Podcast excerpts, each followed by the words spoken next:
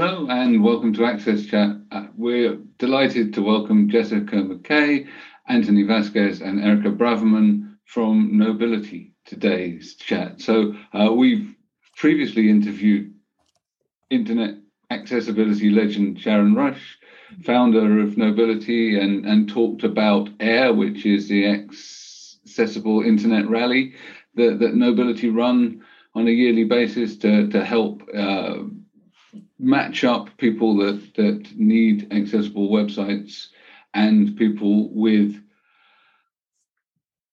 accessibility skills so that uh, so that we can help um, spread the love. Um, but today we're going to be um, talking around topics around actually usability and how can we make usability accessible and accessibility usable. So um, welcome all. Do you want to give us a, a quick introduction to yourselves? That, that that's be great. So if I may start with you, Anthony, I'll pick on you first.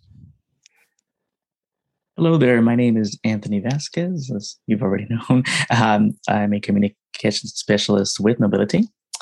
And so, what that entails really, I work on a lot of our social media marketing, our Twitter accounts, a little bit of LinkedIn, our newsletter, um, I am blind, so I do use a screen reader every day. JAWS on my PC, VoiceOver on my iPhone, and yeah, I'm, I'm excited to hear from y'all and hear your questions and share what we have to share about usability and accessibility. Thank you for having us on.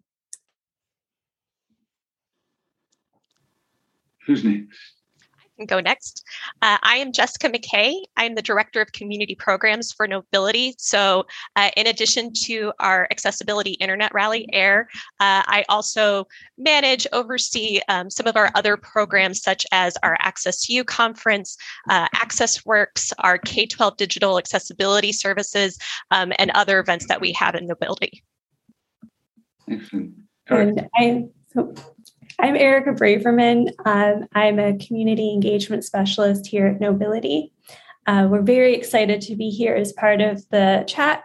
Uh, we're thrilled that you've uh, asked us to join you today. And I um, work a lot with our community events, so bringing accessibility to the larger community, both people who are technical and not as technical. And then I also manage our Access Works program, which centers on usability studying, uh, studies um, where we have participants with disabilities using different assistive technology, uh, giving their feedback on pieces of the internet.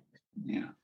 Fantastic. So thank you. Um, obviously, we talk a lot about accessibility here. Been doing it for, for years, and it's also you know our day jobs. But but uh, it's also something that we recognise you can be technically accessible without being usable, um, and that those technical accessibility requirements focus on interoperability with with assistive tech and as an assistive tech user, Anthony, what are some of the usability issues that you find? So not not technical accessibility issues, but usability issues that you that you commonly come across uh, um, when you're working with websites and apps, etc.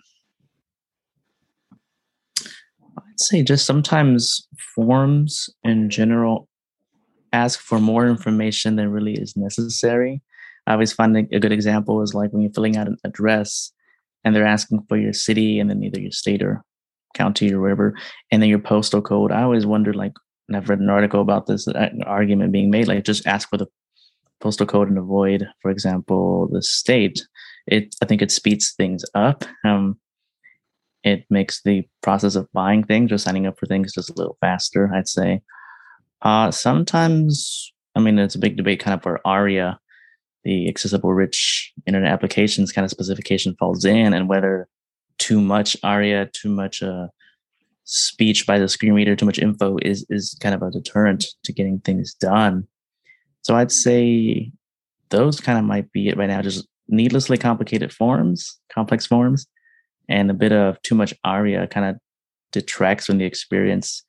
Um, I guess I would add on the mobile side, you know, iOS has the rotor as a feature that lets you kind of almost like when you would do on a desktop, you know, the right click, for example, to get more options on a certain element. Sometimes some apps require multiple swipes just to get through one part of a screen, for example, where it might be better served by taking advantage again of the iOS rotor. And that's something again developers need to implement to get that to work, of course. And um, yeah, I'd say that again, it, it's accessible without that extra functionality, but it's a lot more usable with it. So that's kind of where I would start, kind of just there. Excellent, thank you. So, so I think that, that those are sort of some of the things that, that we often forget. You know, it's every, we frequently see that where people are new to accessibility, they will um, they will c- come along and they will aria everything, apply aria to, to pretty much everything. Aria all the things was the meme. So um, so yeah, I mean that. And, and of course, non-screen reader users don't necessarily appreciate, you know, the the verbosity of of screen readers and how you know presenting you with too much information can be a real challenge. So coming to to you, Erica, I mean, what are some of the common usability issues that that that you encounter, and and, and, and yeah, where where are they overlapping? Because some of them are not as, we mentioned, covered by interoperability or the standards, but but are there things that you commonly hit time and time again? Yeah, um, I would say a really big one that I see come up pretty frequently, and this is something that doesn't really show up when you're um, running a testing tool on your site, is things that give information. And that could be something like uh, a big wall of text. It's very difficult for users with cognitive disabilities or, you know, people in a hurry or people who have a lot on their mind to take away meaningful information from that or um, links that don't give a good description of where they're going to go that can be a usability issue for uh, certainly for people who are, are looking for um, you know information in a screen reader linked list that pulls out all the links on the page but also people um, with cognitive disabilities who need clear instruction on where they're going to go or people who are magnifying the screen and, and don't necessarily have text around the link to say what that's for um, or also you know um, people who are unfamiliar with the topic in general can benefit from clear menus and links and things that tell you where you're going to go. Um, also, I think as we do more of our shopping online and we're buying more specialized products online, um, avoiding jargon.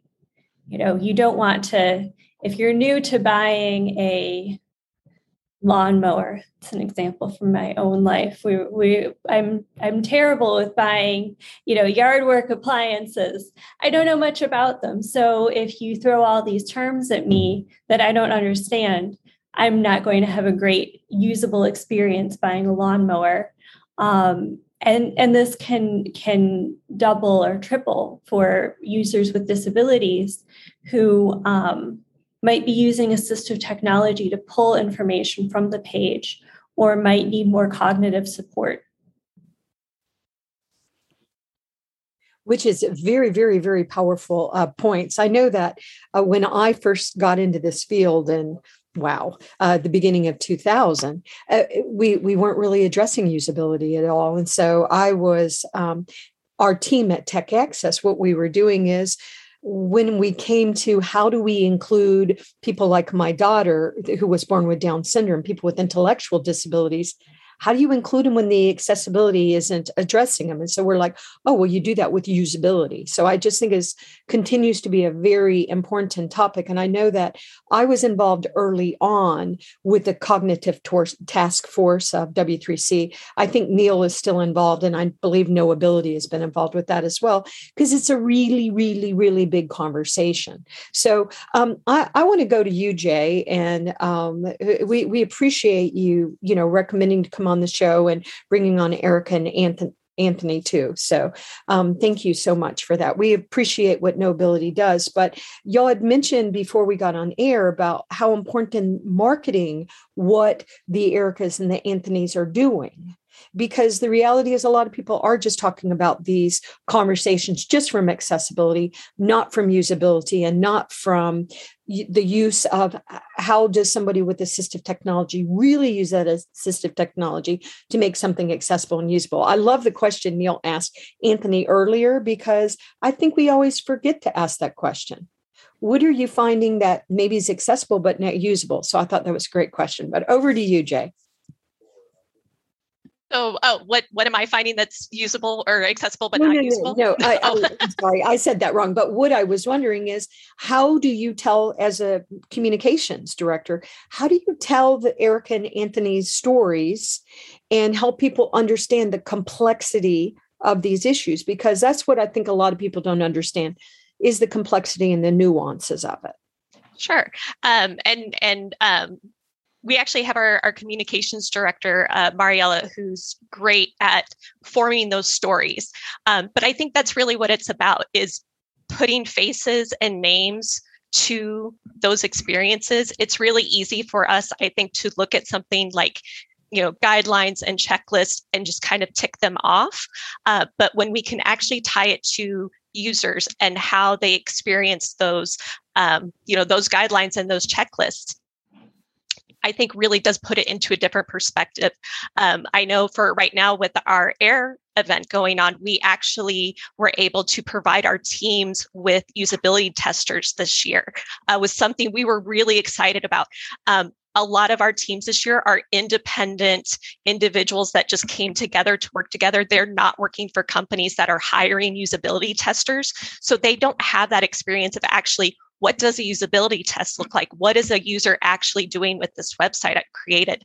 So I think putting faces, names, stories to those actual experiences uh, really does help kind of solidify the need for accessibility. But at the same time, really making sure, yeah, you put all that accessibility in, but is it, is it usable? Can I actually get to what I need to, even though you say you've made it accessible?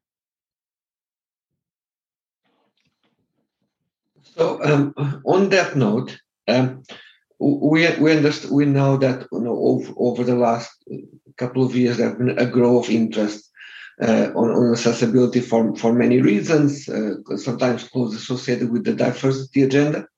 So there's many organizations all over all over the place. Oh, we need to make our website uh, accessible, and, and I mean really just accessible. But sometimes that brings us to many traps because you know, okay, now it's compliant, but in the end is not usable. So to organizations and to leaders out there who are looking at you know finding their way to accessibility, how would they what are the best advice to avoid such traps? I'll go ahead and then if if oh. um if Anthony or Erica, if you feel like I, I've forgotten something, um, this is a conversation we've had a lot uh, the past couple of years when because like you said, companies are now looking at diversity, equity, and inclusion, and so they say, okay, a lot of times they're doing the DEI and forgetting accessibility as part of it, or they're saying, oh, accessibility is part of it, but I think they're missing some of actually how to be inclusive and how to really create that equity. Um, you know really looking at the language that they're using you know what audiences are they trying to connect with and and making sure that they can make those connections appropriately and and and from an authentic and honest place um, so i think it's really making sure that they're looking at it from all angles and not just saying oh accessibility is covering our D, DEI campaign. We want to make sure that we're really looking at those other letters and those other aspects of, you know, creating those welcoming spaces. I guess what I would add to that again is it's probably been said so many times, but again, incorporating or you know, hiring, contracting with, you know, bringing people with disabilities into the work. So if a firm doesn't have disabled people on staff, why not? And um, you know, short of that, you know, if you're going to be testing if you're recruiting for usability testing focus groups include people with disabilities as part of that uh, and it's it. I would uh, recommend you know a wide range, uh, a group of that you know of people with a wide range of experiences, not just your power user who's been using a screen reader for 20 years, not someone who grew up, you know, reading captions, but also someone who just became disabled. How do they interact with this app? As we more move, as we move more and more towards mobile apps on phones, on watches, you know, how do people actually use these things? And it's a cliche, right? But it's to bring people in. It's it's the often said like nothing about us without us uh, mantra. I think is really important because you're not going to get people's real experiences unless you ask them about it. Um, and again, usability encompasses accessibility, but often again, accessibility is not in the discussions. Maybe it's superficial. I was talking to a gentleman once for a platform I use for my university work as a lecturer, and he like sounded very confident that this platform was AAA, you know, WCAG AAA. I was like, well, it's probably not even double A's, right? So again, but people just sometimes speak these things without knowing. And I think the best way to know more is by bringing people in who have experienced this stuff every day.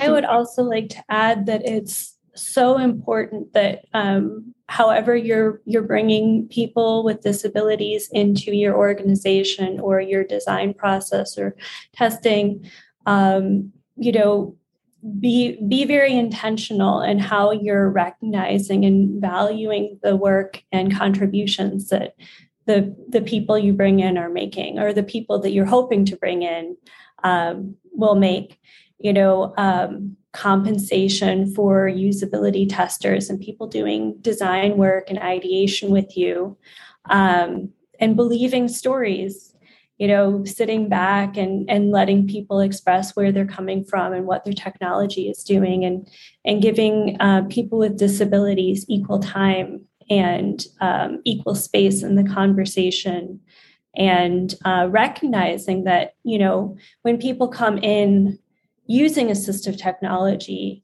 that that is really a learned skill and it takes years of practice and uh, learning and, and trial and error and figuring out the tips and tricks and techniques that might change year over year as, as the version changes of the tool. Um, and, and that is something that um, you know really has to be recognized for for a high level of technique. So, so, so, you know, picking up on those points and, and the points that that Anthony made, I think this is this is this is really where user testing comes into into its own because a lot of people that are professionally engaged in accessibility or who are engaged regularly by you know people wanting to make stuff accessible are those power users. And and so stuff gets through the gate because those power users know all of the settings and and and know how to compensate for some of the quirks in uh, and so on. And, and and I've had this where you know former colleagues of mine have been you know JAWS power users and gone well yes okay it's not technically compliant, but I can use it, and therefore it's not inaccessible, and and and and yet actually it's still unusable for people that aren't you know power users. How do you? What kind of advice would you all have for people to try and develop things that both have a satisfying experience for power users and at the same time don't become unduly complex for those people who are probably the vast majority that that use assistive tech but but use the the core features. You know i, I i'm a speech recognition user. I do know quite a bit about the sort of underlying features of, of dragon for example but i don't use them regularly. So you know my my dictation my correction and you know some of my navigation by speech are fine but the you know uh, the the more complex features the all of these kind of things i'm rusty at and i'm clunky with and i wouldn't necessarily um, find my way around a website if i was using my voice in the in the same way that a power user would. And so how do you advise people where to strike that balance or how to build in that that flexibility to give both sets of users a good experience. Mm-hmm. So I imagine Erica or Jay have something to uh, add with that. Uh, but first, I just want to kind of make the point that we should move away from focusing on only JAWS as a screen reader mm-hmm. uh, for many reasons. One, it's very expensive, right? And so, unless your government gives it to you, your employer, you buy it, which again, what is it? I mean, the prices vary, but at one point it was like a thousand US um, dollars just to get that. And so, for a company to say, well, our product works, works with JAWS, now you're adding the extra barrier that you have to have this program. Now, maybe 15 years ago, JAWS was it, right? Now, moving into, of course, in Windows, you've got NVDA, you've got Narrator. Um, I always try to make it a point to test something with NVDA because I think it's probably the most popular. It's probably most most popular screen reader on Windows in the world now, right? And so, making sure that works with NVDA, it will most likely also work with JAWS. Very unlikely that it wouldn't. Same goes now for testing with the built-in screen readers on Mac on you know well, the only one voiceover. But again, I think bringing the focus away from JAWS helps I think people be more encouraged to test. It's no longer a financial thing to to that you have to buy the screen reader even just to get started. Uh, yeah, that's what I would just chime in about that. But I'll let uh, Jay and Erica kind of add to that and focus more on your question, Neil. Sure. Um, I know for for me when um,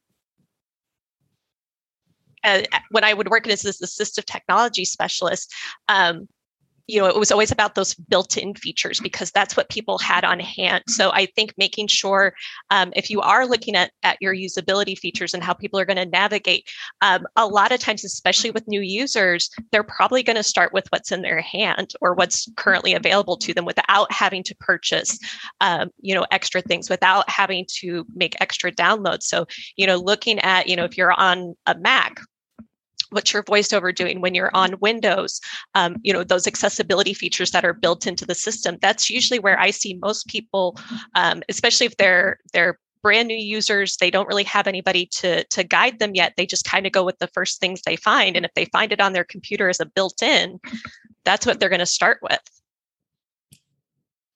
I would say if you are in the accessibility field and you're meeting power users and power users and power users, you know, you might just have to get out and pound the pavement a little bit. You know, talk to some of those power users and say, hey, this is what I really want to know. You know, I, I know you're really experienced, but like I'm wondering about this. And, you know, people might start to to bring into the conversation, you know, oh, well, when I started first using my assistive technology, you know, this is something I ran into all the time, or I, I learned how to do this five years into the experience. I didn't know this from the beginning. Or they might be able to, to help you make connections with their wider community. You know, maybe they're maybe they're part of their local NFB chapter and they they'll say, oh, you know what? Um, if you bring in, and again, going back to you know valuing the contribution, I can introduce you to some of the people in our mentorship group, you know, people who are who are new to assistive technology and um, you know, why don't you talk to them? So don't be afraid to say, you know, I'm I'm at a loss. I'm wondering how this piece of technology is going to be different for people with different experience levels and and I'm asking, you know, you know, for some help with this. I want to I want to know what y'all think. Well said, Erica. Well said. And I want to go back to something Anthony was talking about because I just thought it was a very, very important point. Um, I agree that focusing in on just one type of assistive technology, especially the most you know expensive one in the class, um, and not always the most preferred one by the users. It seems like we should consider what the users like to use, but at the same time, access to assistive technology and the right assistive technology, getting them the right assistive technology, because sometimes the right assistive technology, just for example, using NVDA as an example, not all employers want you to put open source on their you know on their systems. And it's really a shame because nvda is uh, recognized you know um, as a wonderful screen reader, but it's just something that sometimes employees don't get the choice. And I remember early in on the conversation, or a few years ago, um, that there not it was like almost ten years ago. Uh, there were corporations and some government agencies in the United States that were actually going online and saying in their accessibility section that we prefer you to use JAWS, and they were naming assistive technology products. And I went to the ones that I was working with and said, stop it. That is not your place to decide what assistive technology we use. Your job is to be accessible. That's your job. And of course, usable. You want your customers to use your um, and so uh, the assistive technology continues to be a really um, uh, robust conversation. And there's some uh, interesting things that I heard yesterday, which we can't talk about, but of something that's happening with assistive technology globally that I think will help. But there are some people that believe that if an accessible, if a website is fully accessible, we don't need ex- assistive technology, which always confuses me. How Right. I see Erica making a face right now. I'm saying that, but I'm just curious, Antonio, maybe you can answer that question. So as long as my website is fully accessible, you don't need assistive technology, right? I am being sarcastic, but please answer. yeah, no, I would, and I would back to your point about JAWS. Yeah, I mean, I use it every day, so it's it's again, i have been lucky to have trained on it, and there's so many, you know, so much powerful functionality still with scripting and and just you know fine tune. I'm, I'm very detail oriented, so I like to know kind of everything and so far, I mean, JAWS just does it for me. But again, to force people into it, I get sometimes employers want that uh, security of having someone to go to if like the program crashes or whatever. It's not just open source; it's ambiguous group on the web. but yeah, I mean, it's still. I think people are misinterpreting even what assistive. Some of the people pitching these ideas are misinterpreting what assistive technology does. So a lot, you know, I'm, you know, I'm a news junkie. I teach journalism, so I read news articles all the time. And I've come across now a lot of these that have like a listen button. And it's, you know, it plays the article, sometimes a voice actor, which is kind of fun, but sometimes it's just synthetic speech. But even that is not an accessible alternative. I like to know how words were spelled. I like to know how sentences were structured. Either for me, it's just for not only just for pleasure, but if I'm analyzing something, I can't just go by how someone reads something and say that's grammatically correct, and spelled it right, or anything like that.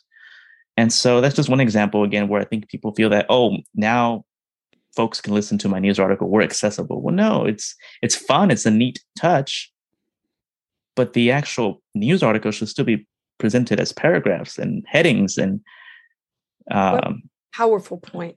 And aren't yeah, you aren't all you text and images usability again?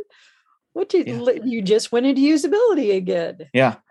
I mean, you can describe. I mean, I don't think any of the narrated articles I've come across describe what images are supplied in the article, whereas a good article with good alt text for that image and a good caption so that sighted people can also read that, that's all usability, I'd say. And again, I think I'd say it's, it's more about higher ups and organizations misinterpret, oh, we have the listen button, we're good. Well, no, it's not even about the listen button, right? Great points. I know Antonio had a question. So, Antonio? Uh, yes, I would like to know, uh, Erica uh, and Anthony, you know, you take care of uh, community engagement and communications. So I, th- uh, I think it would be very useful uh, to tell our audience some of your experience making content accessible, particularly on the social media channels because I think that's something that everyone is struggling today. Some platforms are better than others. You know, uh, they are tools who are not, uh, who don't have the, the stamp of accessibility, but they actually help us to make content accessible. Uh, and sometimes they get a little bit out of the radar. Can you share that experience with us, please?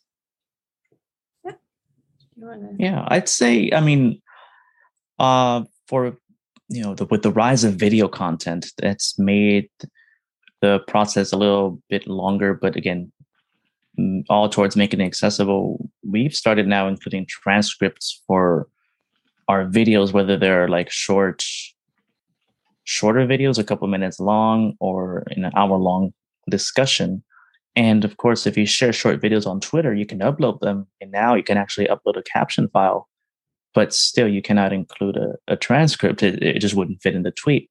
So we've been now just linking to what we're actually kind of ongoing here, creating a section on our website to create uh, that would just be full of our transcripts. Anybody who wants to read the transcript of X video can can link to it either from our Twitter and you know that will also separate our transcripts from other content from our blog, for example.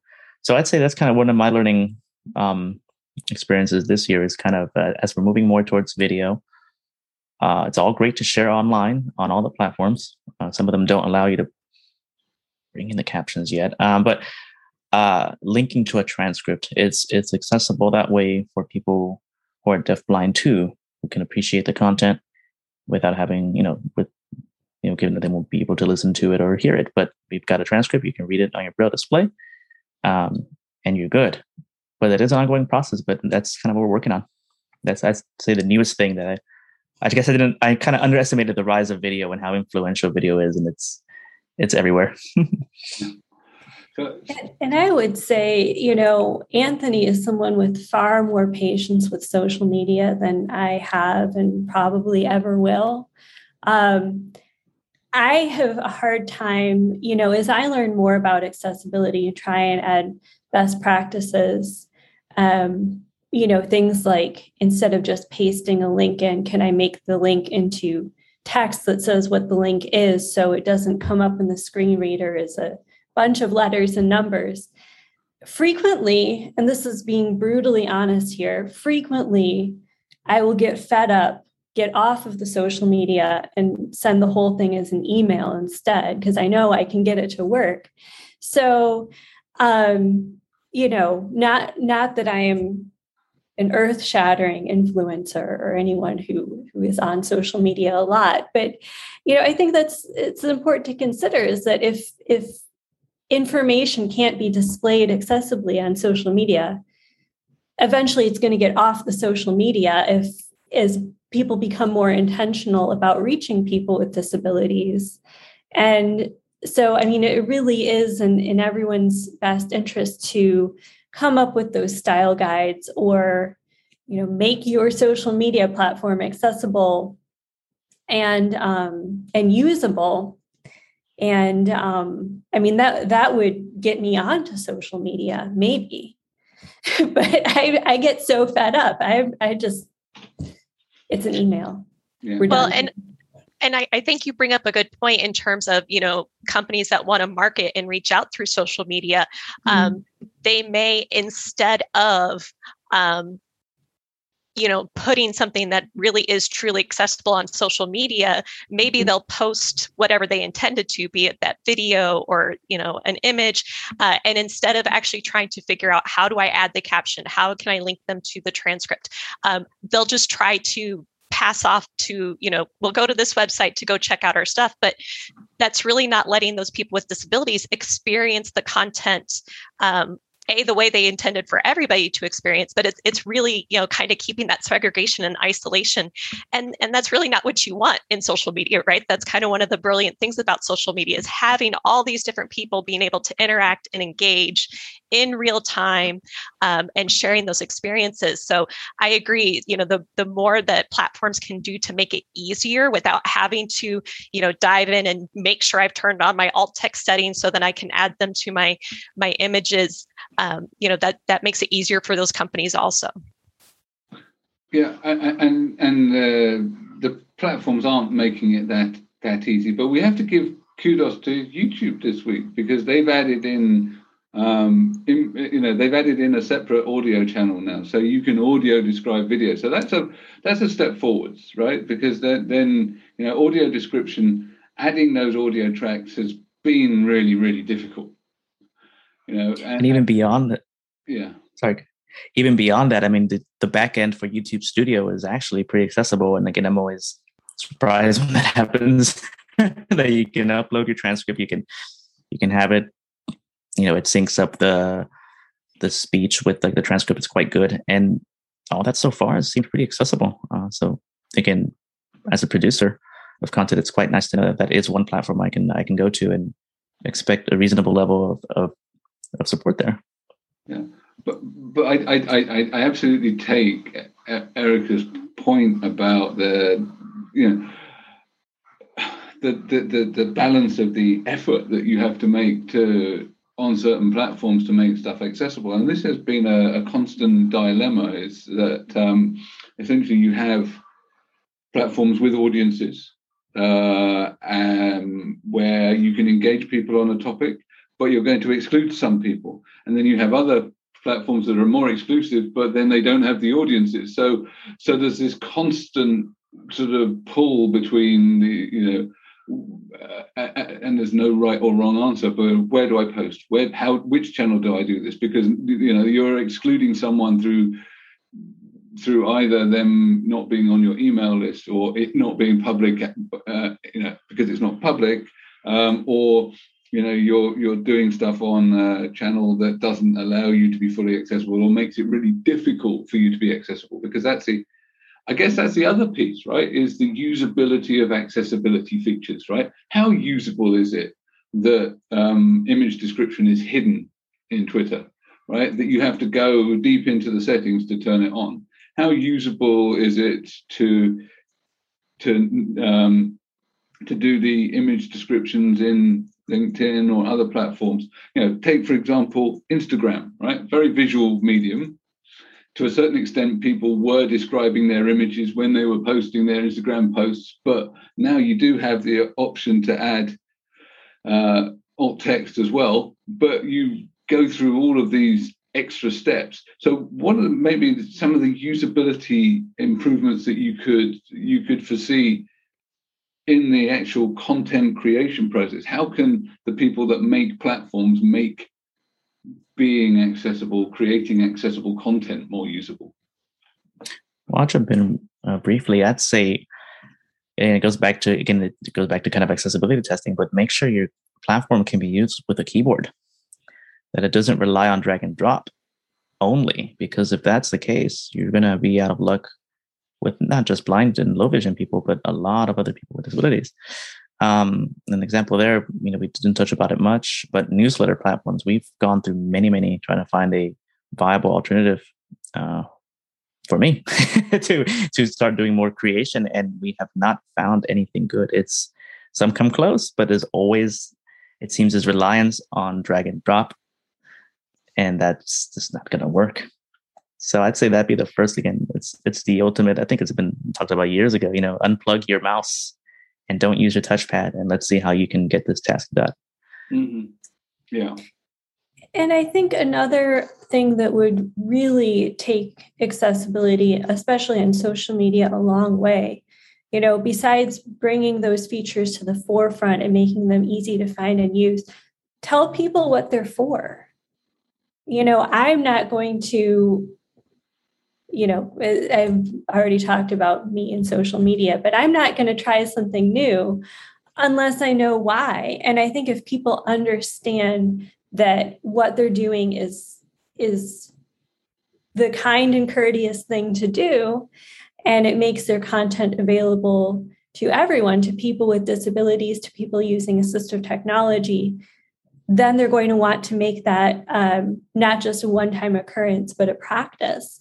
So i think if if these platforms started to really talk about and it's good for them too you know hey we've put this here to help you make your content accessible to people who are blind and reading all the content on the page you know everyone's going to want to do that.